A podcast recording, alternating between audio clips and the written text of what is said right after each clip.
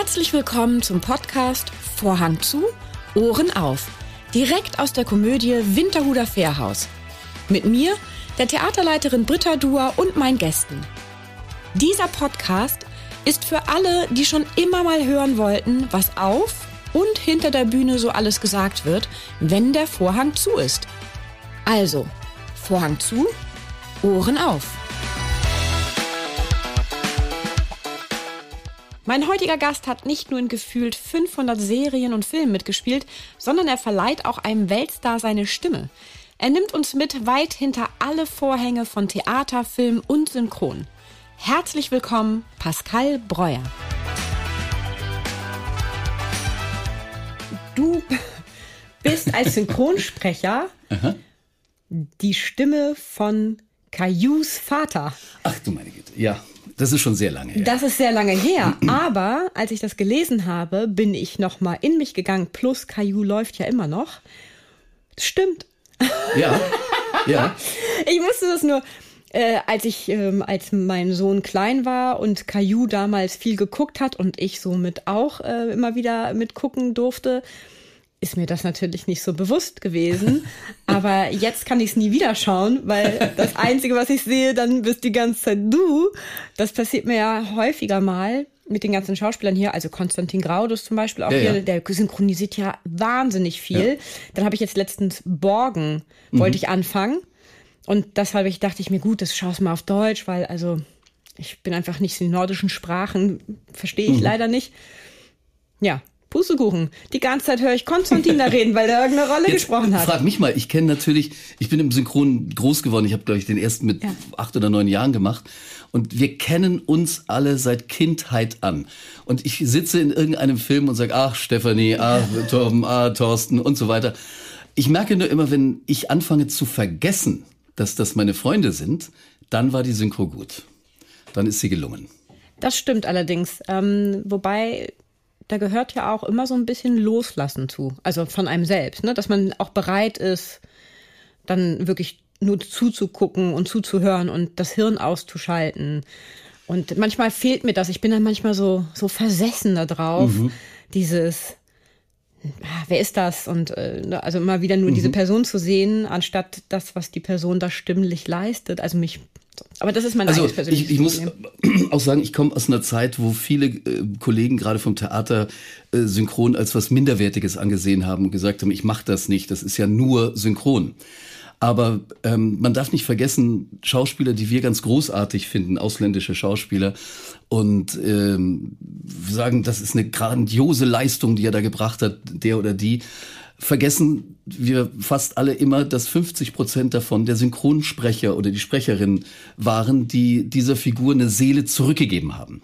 Das heißt, das ist ein schauspielerischer und hochkreativer Vorgang, der da geleistet wird.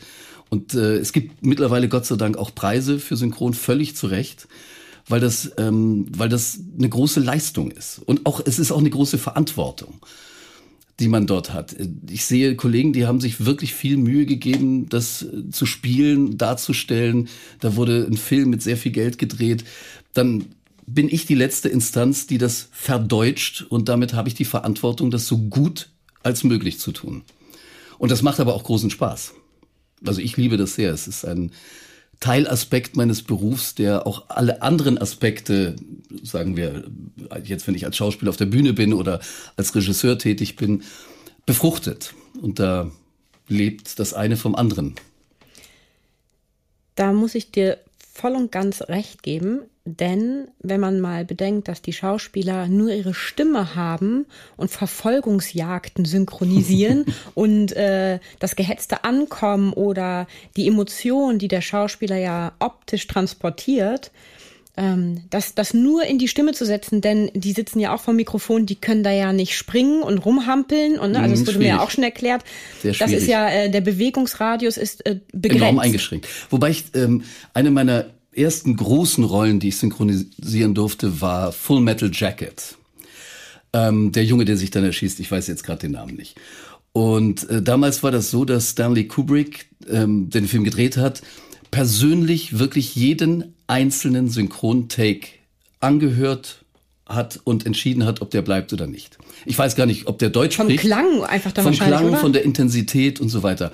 Also zum Beispiel der, der, äh, der den Ausbilder gesprochen hat, damals, der hat die komplette Rolle gesprochen und Stanley Kubrick hat die komplett zurückgeschickt und hat gesagt, wunderbar, aber jetzt kann er's nochmal. Und dann hat er die gesamte Rolle nochmal gesprochen.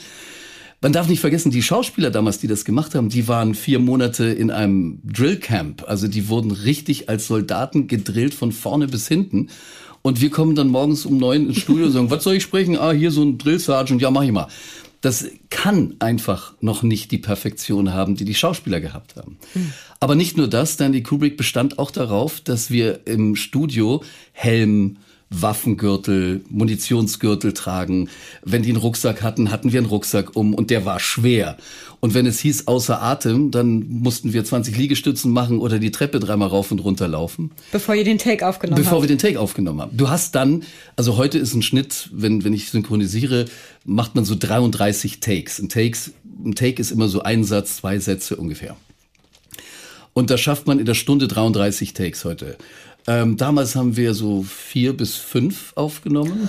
Also du kannst dir vorstellen, wie lange wir da im Studio waren. Aber das Ergebnis lässt sich hören. Es ist tatsächlich wirklich extrem authentisch. Kann sich kaum ein Verleih oder eine Firma heute leisten, so zu arbeiten. Schade. Habt Also ihr es- damals kein Geld gekriegt, oder?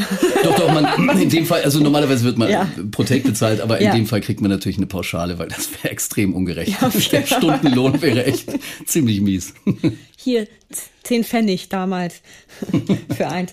Ist es dir eigentlich schon mal passiert, dass du, wenn du in Deutschland irgendwo telefoniert hast und angerufen hast, dass jemand dich für meinetwegen Du wirst den lachen, das passiert mir fast täglich. Ich Ja? kriege wesentlich mehr Autogrammanfragen für meine Synchrontätigkeit als für Schauspiel. Ich stehe irgendwo an der Ampel und telefoniere und ich merke plötzlich die Blicke auch ganz junger Leute, Ja. Mhm. weil ich auch viel Anime und sowas spreche. Die reißt dann rüber und so, bist du Synchronsprecher? Aber das schaffen sie Ja, wenigstens. bin ich, ja, ich spreche. Da geht die Stimme gleich noch Ja, ein bisschen natürlich, tiefer ich aus. Na, ich genieße das, ich sag dir das ehrlich. Ich genieße das sehr. Es ist schön, wenn man auch Anerkennung kriegt. Du bist aber auch die Synchronstimme vom Bollywood-Star ähm, Shah, wie Shah Rukh Khan. Ganz ja, genau, natürlich. Shah Rukh Khan. Shah Aber das fällt uns ein bisschen schwer, mir auch. Ja, bin ich seit ungefähr, ich glaube, über 50 Filmen jetzt, drei Stunden Filmen.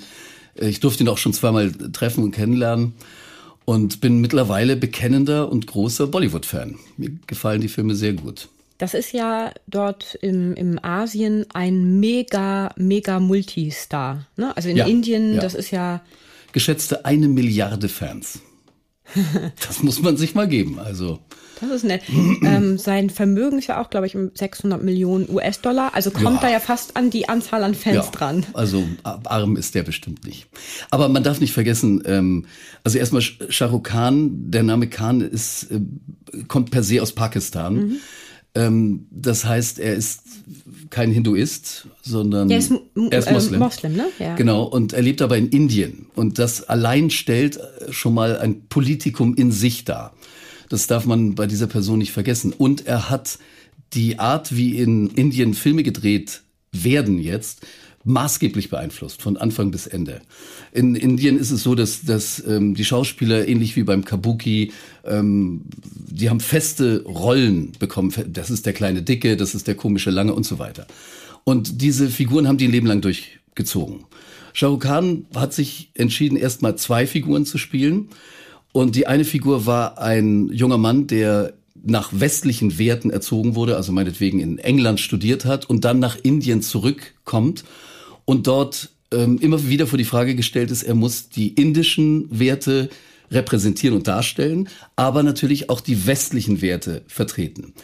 Also auch wieder ein Politikum. Wenn wir die Filme sehen, dann sagen wir, oh, die sind bunt, die tanzen, die haben Cowboy-Stiefel, der hat eine Ray-Ban-Brille auf. Das ist tatsächlich ein Politikum. Das, darüber wird dann gesprochen.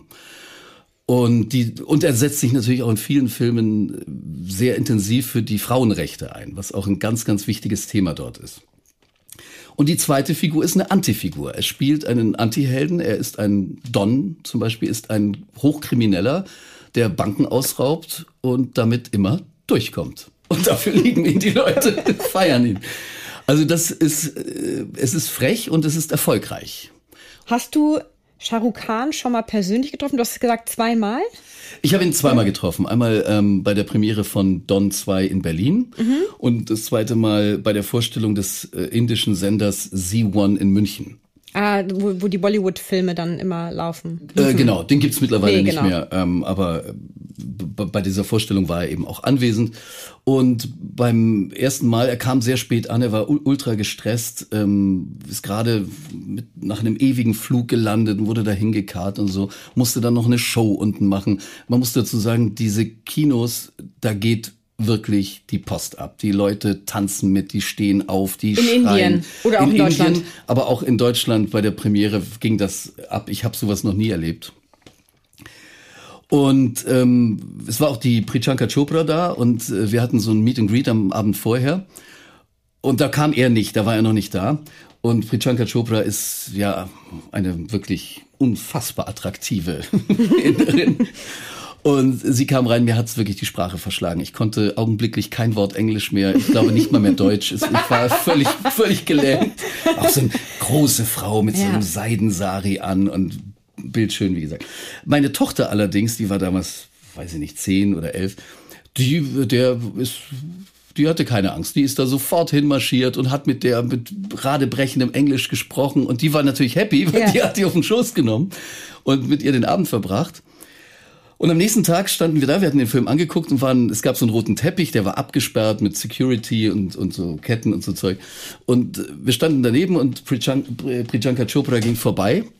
Und meine Tochter rief ihr irgendwas zu, sie guckte sie an, mhm. ging hin, machte die Absperrung auf, packte uns äh, äh, und hat uns reingezerrt. Und so hatten wir das Vergnügen, neben diesen Stars im Kino zu sitzen. Und nicht nur das, sie nahmen uns dann auch in die VIP-Lounge äh, mit, wo Shah Rukh Khan war. Und irgendwann habe ich mein Herz gefasst und bin dann hingegangen und habe gesagt, äh, hello, Mr. Khan, I'm your German voice. Dann guckte er mich an, nahm mich in den Arm und gefühlt zehn Minuten, es waren wahrscheinlich zehn Sekunden, aber der Atem stehen. Dann packte er mich, hat mich mitgezerrt und hat mich seiner gesamten Familie, die anscheinend immer mitkommen, vorgestellt. Ganz, ganz, ganz lieb. Und ähm, jemand wollte ein Foto machen, meine damalige Freundin mhm. wollte ein Foto von uns machen. Security kam, riss ihr das Handy aus der Hand, das war sofort weg. Ja. Also man durfte ihn auf gar keinen Fall fotografieren. Und dann guckte ihn meine Tochter mit den Augen an von dem gestiefelten Kater aus Schreck. Ja. und dann sagt er, okay, just one. Und dann hat er ein Selfie mit ihr gemacht und so. Haben wir nie veröffentlicht, weil ja. er das nicht ja. wollte, aber es hängt natürlich bei uns an der Wand. Oh, Ganz klar. Also er war zauberhaft, er war entgegenkommend, er war charmant, all das, also was man hochprofessionell auch, ne? Hochprofessionell, aber ich hatte auch nicht den Eindruck, dass das jetzt gespielt war, ja. weil das war das war ein Privatbereich. Ja. Weißt du, der hätte auch sagen können, oh komm, lass mich in Ruhe, ich will jetzt was essen oder so. Überhaupt nicht. Ähm, ich fand das außerordentlich charmant und nett. Und Jahre später eben bei dem zweiten Treffen hat er mich sofort wiedererkannt und kam auf mich zu und auch herzlich mit Umarmung. Das Treffen war dann 45 Sekunden später wieder beendet, weil er weg musste. Aber es war ein bleibendes Ereignis für mich. er hat auch ein hohes Maß an ähm, arbeitstechnischer Professionalität ins Drehen gebracht. Früher war es oft so, das waren halt Familienbetriebe, die Mama hat die Kostüme gemacht, Papa hat aufgenommen und Sohnemann hat den Ton gemacht und der Rest hat noch irgendwie mitgespielt. Die waren natürlich in der Qualität auch dann eher bescheiden und er fing an tatsächlich professionell zu arbeiten. Also er hat den Laden da ganz schön aufgemischt. Hat er sich das vorher sozusagen aus Amerika abgeguckt und dort geholt? Also im Sinne von, dass er da auch viel gearbeitet hat, bevor er dann das umgesetzt hat? Oder woher hat er das Wissen? Also, also er hat in, in Amerika hat er nicht ähm, gearbeitet. Nicht. Es mhm. gibt einen einzigen Film, das ist My Name is Khan, mhm. äh, der co-produziert wurde mit Amerika. Und äh, ansonsten hat er eine eigene Produktionsfirma ich weiß jetzt nicht genau, woher es hat, aber ich denke, mhm. je mehr Filme du drehst, umso professioneller musst du auch werden, damit es effektiver wird. Und äh, der Druck ist natürlich gestiegen, weil die Konkurrenz auch immer stärker wurde. Mhm. Und wenn du dir heute Bollywood-Filme anguckst, die stehen Hollywood in nichts mehr nach, qualitativ. Mhm. Inhaltlich oft anders, aber. ja, dort ähm, sind ja große Emotionen sehr gewollt, ja. auch in solchen Bollywood-Produktionen.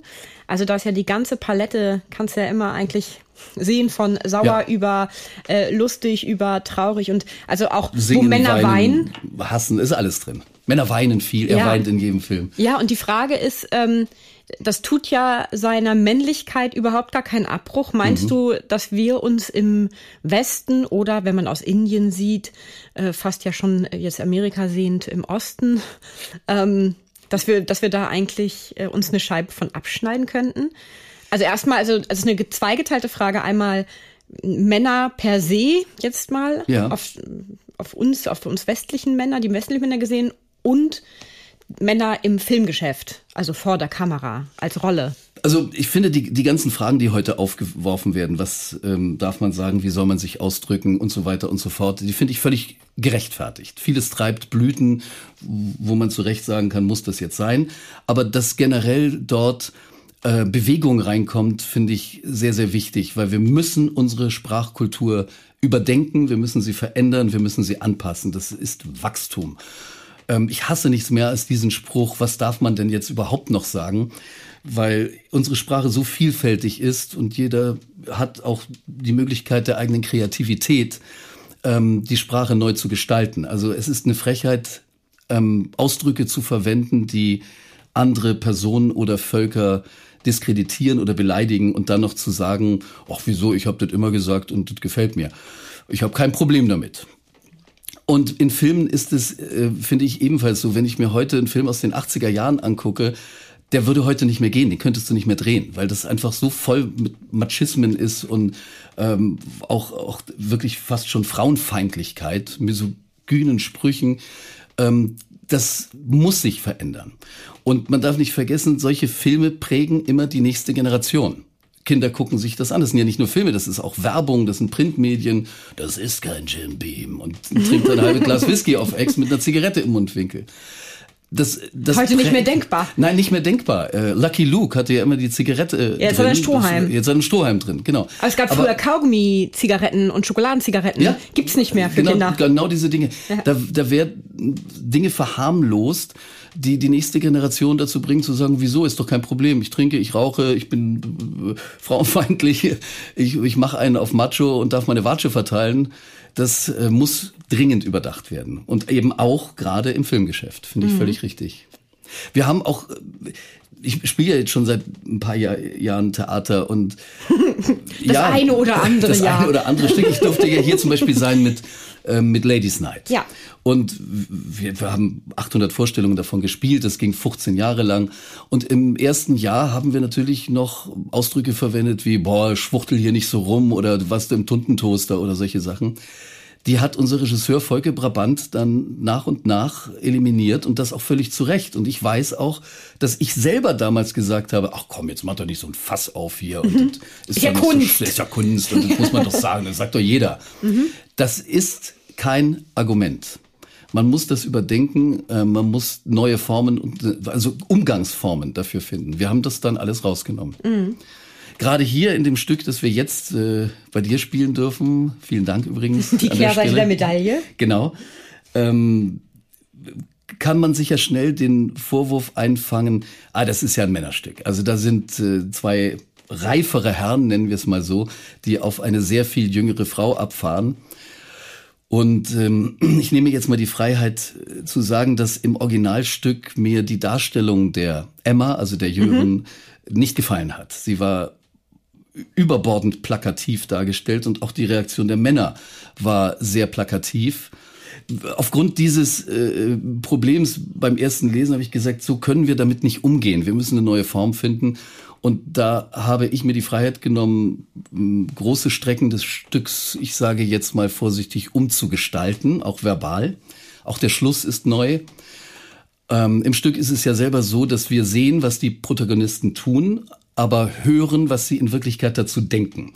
Das macht den Unterhaltungswert aus. Wir erleben einen Mann in der Midlife Crisis, der sich in ein sehr viel jüngeres Mädchen glaubt zu vergucken, daraufhin eine Existenzkrise kriegt und sein Leben in Frage stellt. Den Schluss verrate ich jetzt nicht. ähm, und das muss in einer Form geschehen, die heute angemessen ist und möglichst nirgends aneckt. Deswegen haben wir uns da eben, ich sage bewusst wir, weil ich gerne immer sage, wir arbeiten als Team zusammen. Ich arbeite ganz eng mit den Schauspielern zusammen und deren kreativen Vorstellungen. Ähm, haben wir das versucht umzugestalten und haben letztlich sogar noch eine Ebene dazugenommen, nämlich die Traumebene. In Träumen ist nun so gut wie fast alles erlaubt und ich muss es nicht verbalisieren, ich kann es optisch darstellen. Und das kommt sehr gut an beim Publikum. Ja, da sind wir sehr, sehr froh, dass wir das mit reingenommen haben. Da habt ihr auch eine sehr gute Trendschärfe, finde ich, hergestellt, so dass man es merkt. Weil das ja bei so einem Stück immer die Herausforderung, wenn mhm. du ein Stück hast, was sozusagen in der Gegenwart spielt und die Leute dann ihre Rolle verlassen, indem sie ja ihre Gedanken mitteilen und dann nochmal die Rolle zu verlassen, indem sie eine Traumsequenz spielen. da ist es ja total wichtig, dass man eine Trendschärfe hat, damit man überhaupt mitkriegt, dass sich was verändert. Ja. Und da kann ich ja nur sagen, also das muss natürlich jeder für sich selbst entscheiden, aber ich würde sagen, das habt ihr äh, exzellent hinbekommen, das freut weil man mich. das merkt. Das freut mich. Wir haben auch e ja. ehrlich gesagt experimentiert, wie man damit umgeht. Ähm, es hat sich dann rauskristallisiert, der beste Weg ist tatsächlich ganz primitiv ein Lichtwechsel der es optisch sehr klar macht. Für die Technik ein Horror. Wir haben 84 Lichtcues da drin. Wie, viel, wie viele Lichtcues hat man, also jetzt für die ähm, Hörer, wie viele Lichtcues, Lichtcues ja. hat man ansonsten? Naja, also ich sag mal, die mindeste Zahl, die du brauchst, sind vier. Äh, mhm. Licht an, Licht aus, Licht an, Licht aus. Pause, ja. Pause, Ende. Es gibt tatsächlich eine ganze Reihe Stücke, da machst du vier Lichtstimmungen und dann kommt noch Vorhanglicht und sowas ja, natürlich ja. im Zuschauerraum. Äh, kommst du vielleicht auf zehn. Ähm, 84 ist ungewöhnlich viel. Also, also könnte man dann sagen, dass 40 das Normale wäre oder? Kann man das, also ich, weiß, ich weiß eher viel weniger. Also ja. ich würde sagen 20, 20 bis bei 30 fangen die Leute schon an zu schwitzen. Aber 84, als ich das dem Robbie Heinersdorf erzählt habe, hat er mit dem Kopf geschüttelt, gesagt, bist du denn wahnsinnig geworden? Also es ist, das Stück ist hier nicht nur für die Schauspieler ähm, sehr intensiv, sondern auch für die Techniker. Es sind ja nicht nur die Lichteinsätze, wir haben ja auch sehr viele Ton- und Musikeinsätze. Ja. Es wird getanzt von Tango über Rock'n'Roll. Der andere Kunstgriff war, dass die Figuren ähm, auf der Bühne einfrieren. Während mhm. der andere seine Gedanken auslebt und alle Freiheiten auf der Bühne hat, das darzustellen, frieren die Figuren ein. Was natürlich auch sehr ähm, lustig sein kann, weil die Figur, die ausgestiegen ist, also aktiv bleibt, mit den Eingefrorenen ja treiben kann, was er will. Er kann sie umdrehen, die Haare verwursteln, Kissen auf den Kopf stellen, was auch immer. Und auch das haben wir natürlich genutzt. Und es gibt äh, tatsächlich, ich erinnere mich jetzt gerade an eine Szene, ähm, ein Darsteller, der einfrieren muss in einer Pose, wo ich sitze und denke, wow, das ist aber das anstrengend. anstrengend. Ja. da musste ich äh, gerade mal an Martin denken. Ja, Martin. Aber Sie, Sie schimpfen immer am Anfang, aber wenn Sie dann merken, dass die Leute das mögen, lachen oder gar klatschen, dann machen Sie das sehr gern. Also für die Kunst leidet, für einen Lacher tut man fast alles. Ich auch. Wie ist die entstanden, die Affenszene bei Die Kehrseite der Medaille? Also ich muss vorweg sagen, dass ähm, ich glaube, meine Arbeitsweise als Regisseur eher ungewöhnlich ist. Ich gebe den Schauspielern wahnsinnig viel Freiheit. Bei mir darf wirklich jeder mitsprechen, auch äh, Kostüm, Regieassistenz. Jeder darf seine Ideen, seine Kreativität in den Pool werfen. Es bleibt natürlich mir gelassen, eine Entscheidung zu treffen, in welche Form wir das bringen, wenn wir es denn nehmen. Und in dem Fall ähm, muss ich dem Timothy Peach danken. Timothy ist jemand, der mit einem wirklich überschäumenden Maß an Kreativität schon zur ersten Probe kommt. Der explodiert bei der ersten Probe, der wenn, wenn ich fünf Stunden probiere oder sechs Stunden, dann ist der am Ende genauso da wie am Anfang. Kraftvoll, intensiv, kreativ, der bricht danach zusammen, aber am nächsten Tag kommt er wieder an. Und er hat jeden Tag neue Ideen. Jeden Tag. Und so kam auch die, die Affenszene. Weil es gibt, im, im Buch ist sie sehr lang und sehr geschwätzig und extrem inhaltsfrei. Ich bin jetzt wirklich mal so dreist und sage das, wie ich das empfunden habe. Und wir haben wirklich überlegt, wie reduzieren wir das auf die Quintessenz der Aussage. Genau, und das, um das nochmal klarzustellen, da war das überhaupt nicht mit dieser Metaebene des, des Primaten. Oder? Überhaupt In dem Text? Nee, das, das war eine, eine reine Dialogszene, wo die zwei Männer sich gegenüberstehen und miteinander reden, einen trinken und ab und zu wendet einer den Kopf Richtung Publikum und lässt einen Gedanken los. Ja. Das war mhm auch zu dem Zeitpunkt des Stücks äh, eine Art der Darstellung, wo ich sage, da nicht böse sein, aber da schlafen uns die Leute ein. Ich weiß gar nicht, wie ich das inszenieren soll, dass das irgendwie spannend wird, weil dafür müsste schon der Inhalt des Textes spannend sein. Also war die große Frage, wie setzen wir das um? Und Timothy kam am Morgen und sagte, du, Gorillas, Gorillas. Ich habe da so eine Vision. Wir, wir, das, das Animalische des Mannes entsteht da. Und ich war sofort Feuer und Flamme für die Idee. Wir haben, weiß ich nicht, einen Tag dran gearbeitet, wie, wie die in diese Gorillas hineinfinden, welche Texte wir tatsächlich brauchen, welche wir rausschmissen. Wir haben, glaube ich, sechs Seiten rausgeschmissen oder so. Und es ist heute einer der Highlights des Abends. Also Timothy ist wirklich, ähm, da muss ich auch noch mal sagen, vielen, vielen Dank. Er ist so unfassbar visionär kreativ. Er hat so tolle Ideen. Es ist ein großes Vergnügen, mit ihm zu arbeiten, allerdings auch mit allen anderen. Nikola Tigeler, Martin Amknecht, jetzt neu dabei, Mia Gese, fantastisch. Ein Dream Team.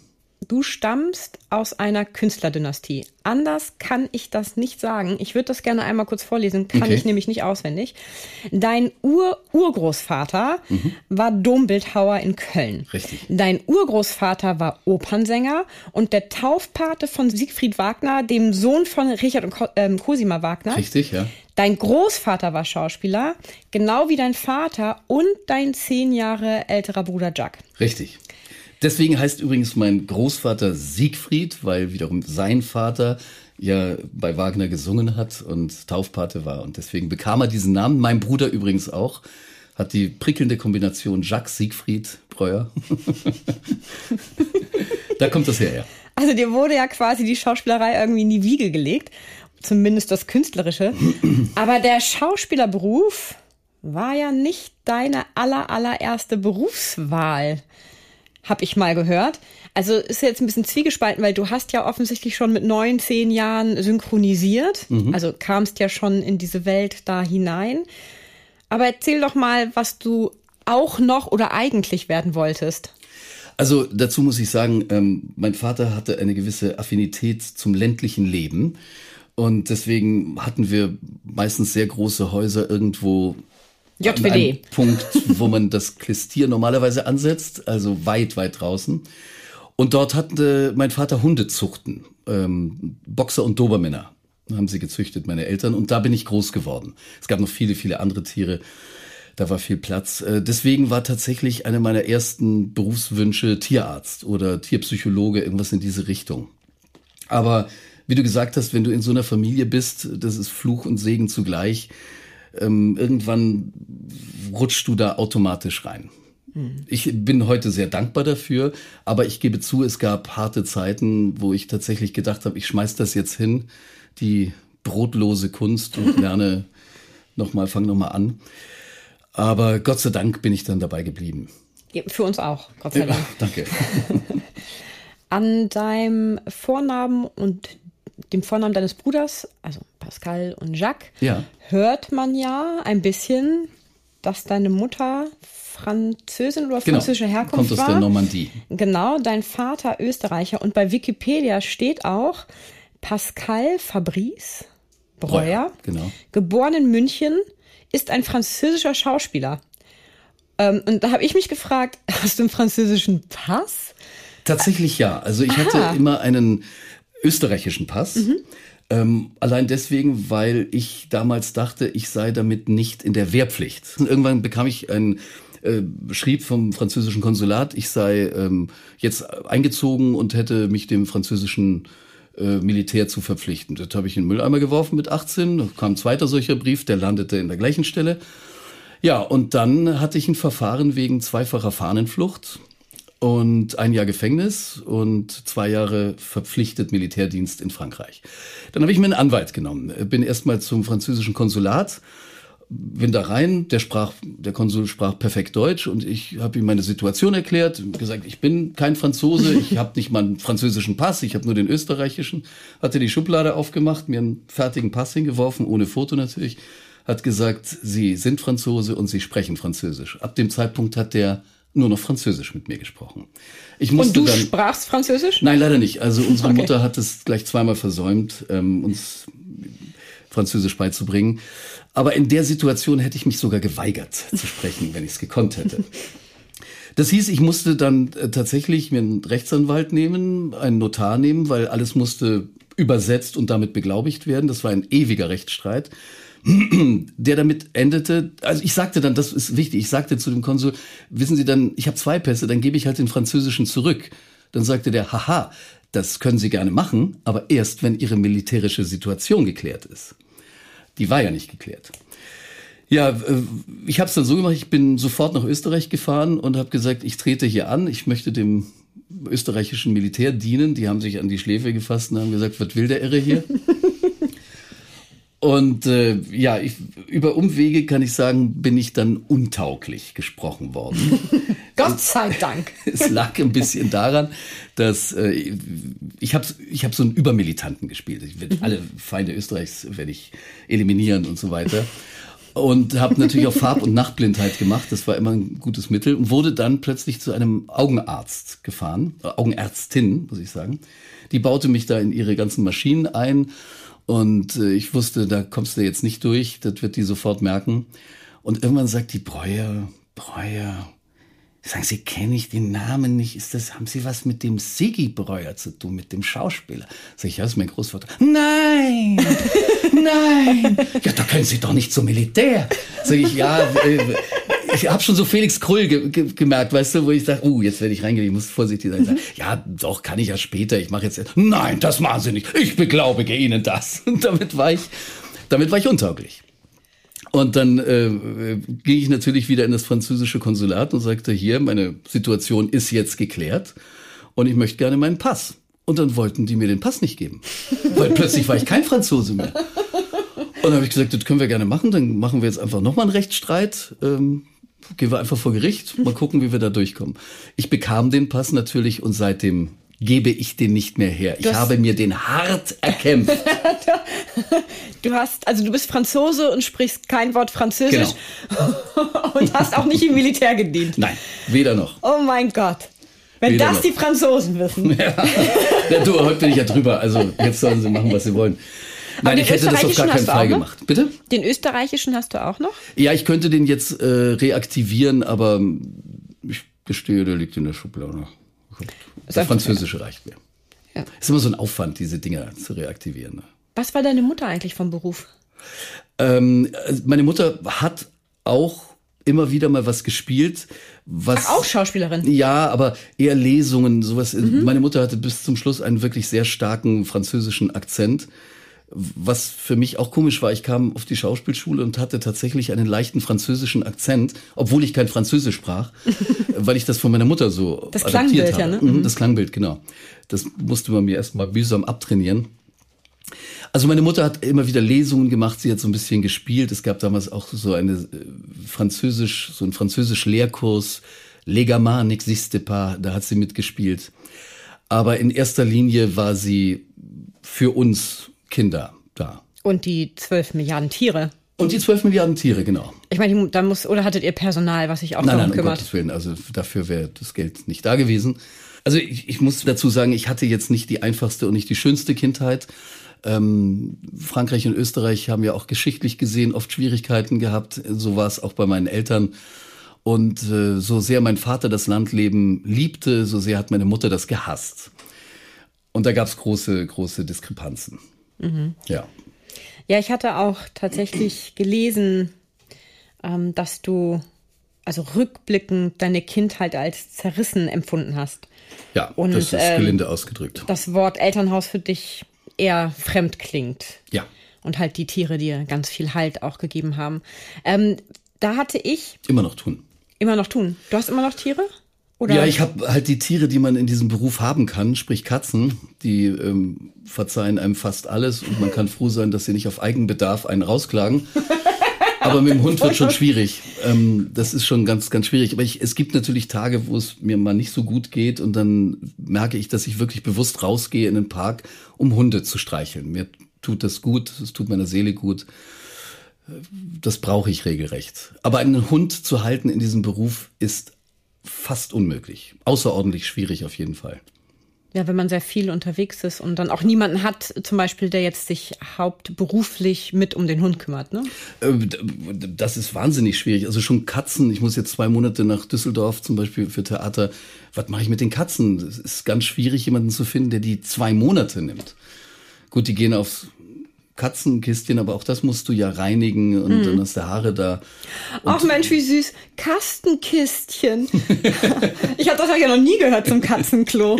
Kastenkistchen, ja genau. Kastenkistchen. Und beim Hund ist es ja noch schlimmer. Ich meine, du ja. musst heute alles, was ein Hund liegen lässt, mit einer Tüte aufheben. Da ja. der mindestens zweimal am Tag sein Geschäft verrichtet, heißt das 700 Mal das aufheben und in eine Tüte. mindestens. Mindestens 700 ja. Mal pro Jahr. Das muss man mögen.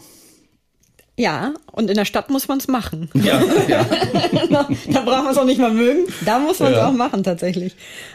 also wir hätten es auf dem Land auch gut brauchen können, ehrlich gesagt, weil, ähm, weil wir hatten zwar eine riesige Wiese, ein großes Grundstück, aber wir hatten immer so um die 15, 20 Hunde. Oha. Das heißt, stell dir mal die Tretminen in diesem Gras vor. Das ist äh, schwierig, da durchzukommen, unbeschadet. Hm, das kann ich mir vorstellen. Mit neun Jahren war die ländliche Idylle dann ja vorbei, weil deine mhm. Eltern sich haben scheiden lassen. Richtig, ja. Und du mit deiner Mutter mitgegangen bist. Du bist wahnsinnig gut informiert. Unglaublich. Wo, wo findet man das? Alles im Internet. Wahnsinnig. Alles. Ich habe niemanden. Gläsern. Niemanden belästigt privat nein, nein, bei dir. Ich habe niemanden angerufen. Sag mal. Nein, nein, ist, ist, ist, kein Problem. kein Problem. Die Frage ist, äh, die, die ich mir gestellt habe, als du neun warst, da war Jacques ja 19. Genau war der da schon aus dem Haus? Also wo, Jacques war, wo war Jacques war die ganze lange Zeit? aus dem Haus. Jacques mhm. ist, äh, der hat auch sehr gelitten unter, unter der häuslichen Situation, sage ich jetzt mal. Ähm, zumal zehn Jahre älter auf dem Höhepunkt der Pubertät, äh, nimmt man sowieso alles noch mal ein bisschen anders wahr. Ich muss sagen, dass ich zu dem Zeitpunkt damals das nicht so begriffen habe, weil die Tiere mir seelischen Halt gegeben haben. Ich habe das erst sehr viel später, als wir in der Stadt lebten, begriffen, weil ich natürlich Vergleiche ziehen konnte mit anderen Elternhäusern. Aber mein Bruder ist mit 16 ausgezogen, ist auf die Falkenberg in München gegangen und war dann Schauspielschule. Schauspielschule, genau. Und war mit 19, glaube ich, einer der jüngsten Staatsschauspieler am Residenztheater, feierte gigantische Erfolge. Für mich ein großes Vorbild. Und ist später, hat er dann mit Andras Frickschei und ähm, Sissi Höfferer und äh, Thomas Schöcke und, und, und, haben sie die Zauberflöte, eine freie Theatergruppe gegründet, die so in den, ich sag jetzt mal, 80er Jahren unfassliche Erfolge gefeiert hat. Und die mich wirklich in der Arbeit und in der Art und Weise, wie ich Theater heute empfinde, geprägt haben die, die Arbeitsweise vor allem hat mich geprägt. Ich durfte auch Jahre später mit Andras Frickschei nochmal am Residenztheater Die Räuber arbeiten und habe da gleichzeitig auch noch eine Regieassistenz gemacht, um das möglichst alles aufzusaugen. Das hat mich sehr geprägt.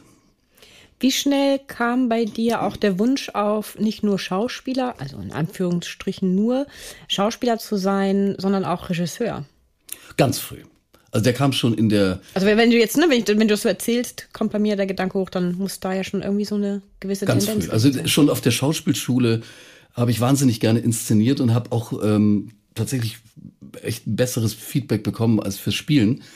Auch die Schauspielschule war nicht meine Lieblingsschule, sage ich ganz ehrlich. Ähm, bin ja auch rausgeflogen mit Pauken und Trompeten. Hat mich aber nicht abgehalten. Und ähm, ja, der Weg zum, zur Regie ist ein steiniger und schwieriger, weil das kriegst du nicht geschenkt. Also da die Leute, die diese Plätze innehaben, wollen die auch nicht so gerne hergeben. Und Leute, die Regisseure suchen, greifen natürlich auf bekanntes Gut zurück. Also dort einen Fuß in die Tür zu kriegen, ist schwierig. Ist mir dank Frau Böhnisch in München gelungen. Ich habe erst am Kellertheater was inszeniert und dann durfte ich bei Frau Böhnisch ein Stück inszenieren mit dem Heiner Lauterbach. Und äh, da bin ich erstmal einen steinigen Weg gegangen, aber einen sehr lehrreichen. Und seitdem versuche ich einmal pro Jahr was auf die Bühne zu bringen. Die Produktion war steinig, also der Weg, oder was war jetzt steinig? Oder der gesamte Weg des, der, des Regie. Also das, das Regieführen ist ja jetzt nicht nur, dass ich meinetwegen Konzept, also als Schauspieler habe ich eine Idee, wie ich meine Rolle spiele. Da gibt es Vorlagen, zum Beispiel vom Kostüm oder Visionen des Regisseurs, pipapo. Den sollte man tunlichst Folge leisten und sich da einfinden. Als Regisseur obliegt das mir. Vom Kostüm übers Bühnenbild, über die Interpretation der Figuren, die Interpretation des Stückes und so weiter und so fort. Das heißt, die, die Kreativität ist viel, viel umfassender und auch die Verantwortung ist eine viel größere, was das anbelangt. Ähm, das ist aber das, was mich reizt und was, was diese Arbeit so wahnsinnig spannend macht. Oft hat man Visionen, ähm, die sich schon am dritten Probentag als nicht realisierbar äh, herauskristallisieren und dann musst du sehr schnell umdenken und andere Wege gehen. Ähnlich auch bei diesem Stück. Wir haben viel überlegt, wie wir das, wie wir das auf die Bühne bringen, dass es eben nicht sexistisch, trotzdem im höchsten Maße nachvollziehbar und unterhaltsam bleibt. Ähm, die, das ist die, der eine Teil des Regieführens. Der andere ist, du hast es bei Schauspielern, und ich meine das jetzt wirklich sehr liebevoll, mit Wahnsinnigen zu tun. Ja. Oh ja. Und zwar jeder hat seine eigene Form des Wahnsinns. Ähm, und nicht nur das, sondern der, der ist ja auch wandelbar. Der ändert sich ja von Tag zu Tag, je nach Befindlichkeit oder Situation. Das heißt, du hast da immer einen mehr oder weniger großen Haufen an sehr kreativen Menschen, die alle gehört und gesehen werden wollen und beachtet werden wollen, die aber jeden Tag eine andere Befindlichkeit haben und jeder eine andere Art zu arbeiten hat und auch eine andere Art des Umgangs benötigt. Das bedeutet, ein Regisseur sollte ein hohes Maß an menschlicher Sensibilität mitbringen, um das nicht in einer Katastrophe ausarten zu lassen. Und das macht mir auch sehr, sehr großen Spaß, muss ich sagen. Das ist ähm, noch Was? anstrengender als der Rest. Was machst du denn äh, zum Ausgleich? Also wenn du jetzt, ne, du, du, du hast wahnsinnig viel gedreht. Also wenn man mal sich mal Früher, die Latte ja. also wahnsinnig viel. Du bist Früher, viel im Theater, machst Regie und dann auch noch synchron. Was machst du zum Ausgleich? Zu wenig, auf jeden Fall viel mhm. zu wenig. Hunde streicheln, ähm, habe ich ja schon erwähnt. Es ist aber oft so, also wenn ich, ich synchronisiere ja wie gesagt sehr viel oder mache für Tiptoy diese Kinderbücher. Das heißt, man hat oft mal so einen sechs bis acht Stunden Tag im Studio und dann muss ich ins Theater hetzen und dort auf die Bühne und ich komme ins Theater rein und sage, oh Gott sei Dank endlich Feierabend, weil ich mich dann auf der Bühne so wohl fühle und so sicher fühle und natürlich ist es eine Anstrengung der Konzentration und je nach Stück auch manchmal körperlich, aber das empfinde ich so nicht. Also ich empfinde es tatsächlich als sehr angenehm und entlastend. Ich weiß, wo ich mich hinstellen muss, ich weiß, was ich sagen darf oder muss. Verstehst du? Ich muss keinen Briefkasten öffnen, wo irgendwelche Rechnungen liegen. Das ist höchst entspannt. ja, das stimmt. Es kommt immer auf die Perspektive an. Ja. Oder? Ja. Ähm, ich hatte allerdings noch ein bisschen natürlich die Frage gestellt mit einem ganz kleinen Hintergedanken, denn äh, du hast ja hobbymäßig bist du so Ach, ein bisschen in die Fußstapfen deines Ur-Urgroßvaters getreten. Ja, ja, ein bisschen. Du hast äh, mit Ton und Bronze gearbeitet.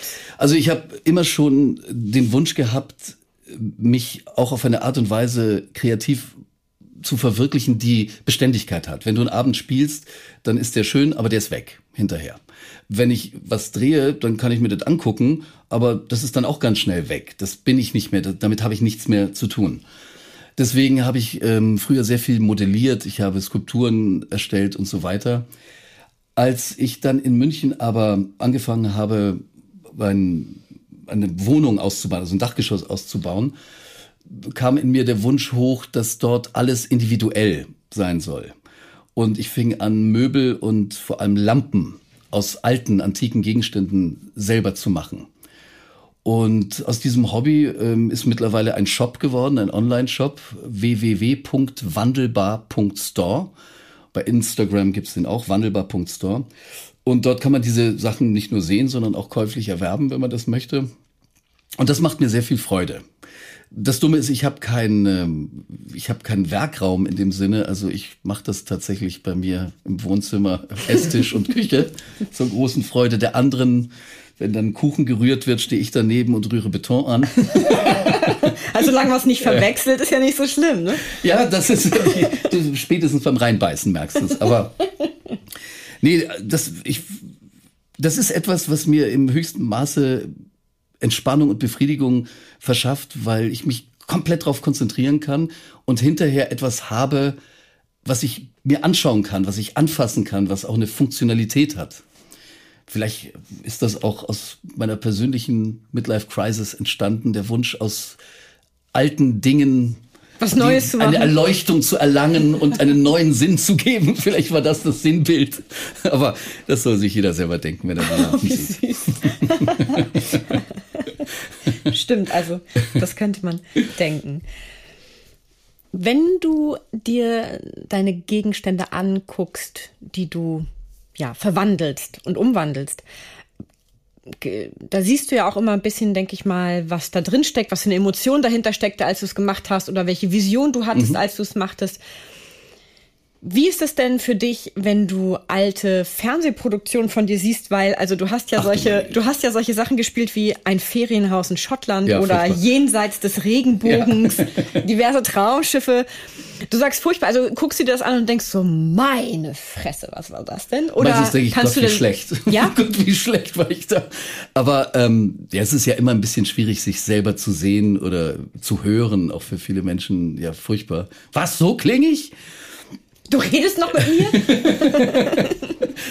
ähm, ich, also ich muss gestehen, ich gucke das A sehr selten. B, heute, ich habe vor kurzem einen alten Derrick gesehen, da muss ich 15 oder sowas gewesen sein und mit so einem fünf Tage Bärtchen, so einem kleinen Flaum, verzweifelter Versuch, sich einen Bart wachsen zu lassen und männlich zu wirken.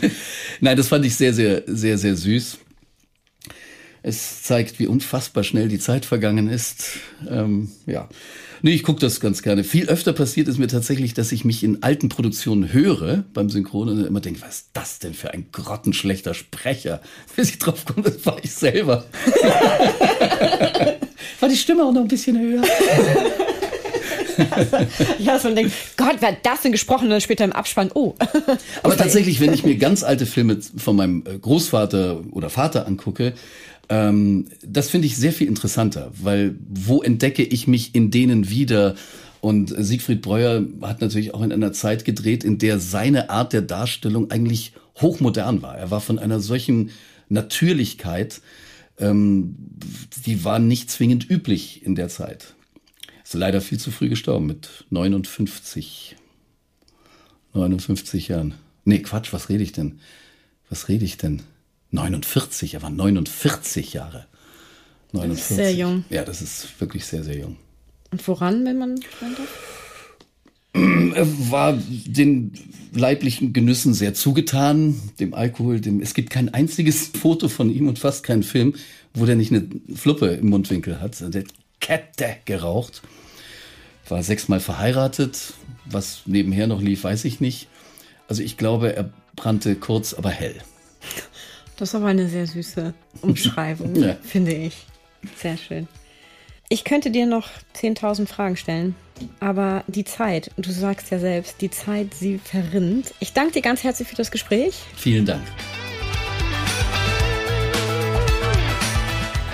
Einen kurzen Einblick in unsere jeweilige Podcast-Folge erhalten Sie auch über unseren Facebook- und Instagram-Account. Schauen Sie doch mal vorbei, denn wer die Komödie kennt, wird Abonnent. Bis zur nächsten Folge wünsche ich Ihnen viele Anlässe zum herzhaften Lachen, Zeit zur Entspannung und jede Menge Spaß im Alltag. Bis dahin, Ihre Britta Dua.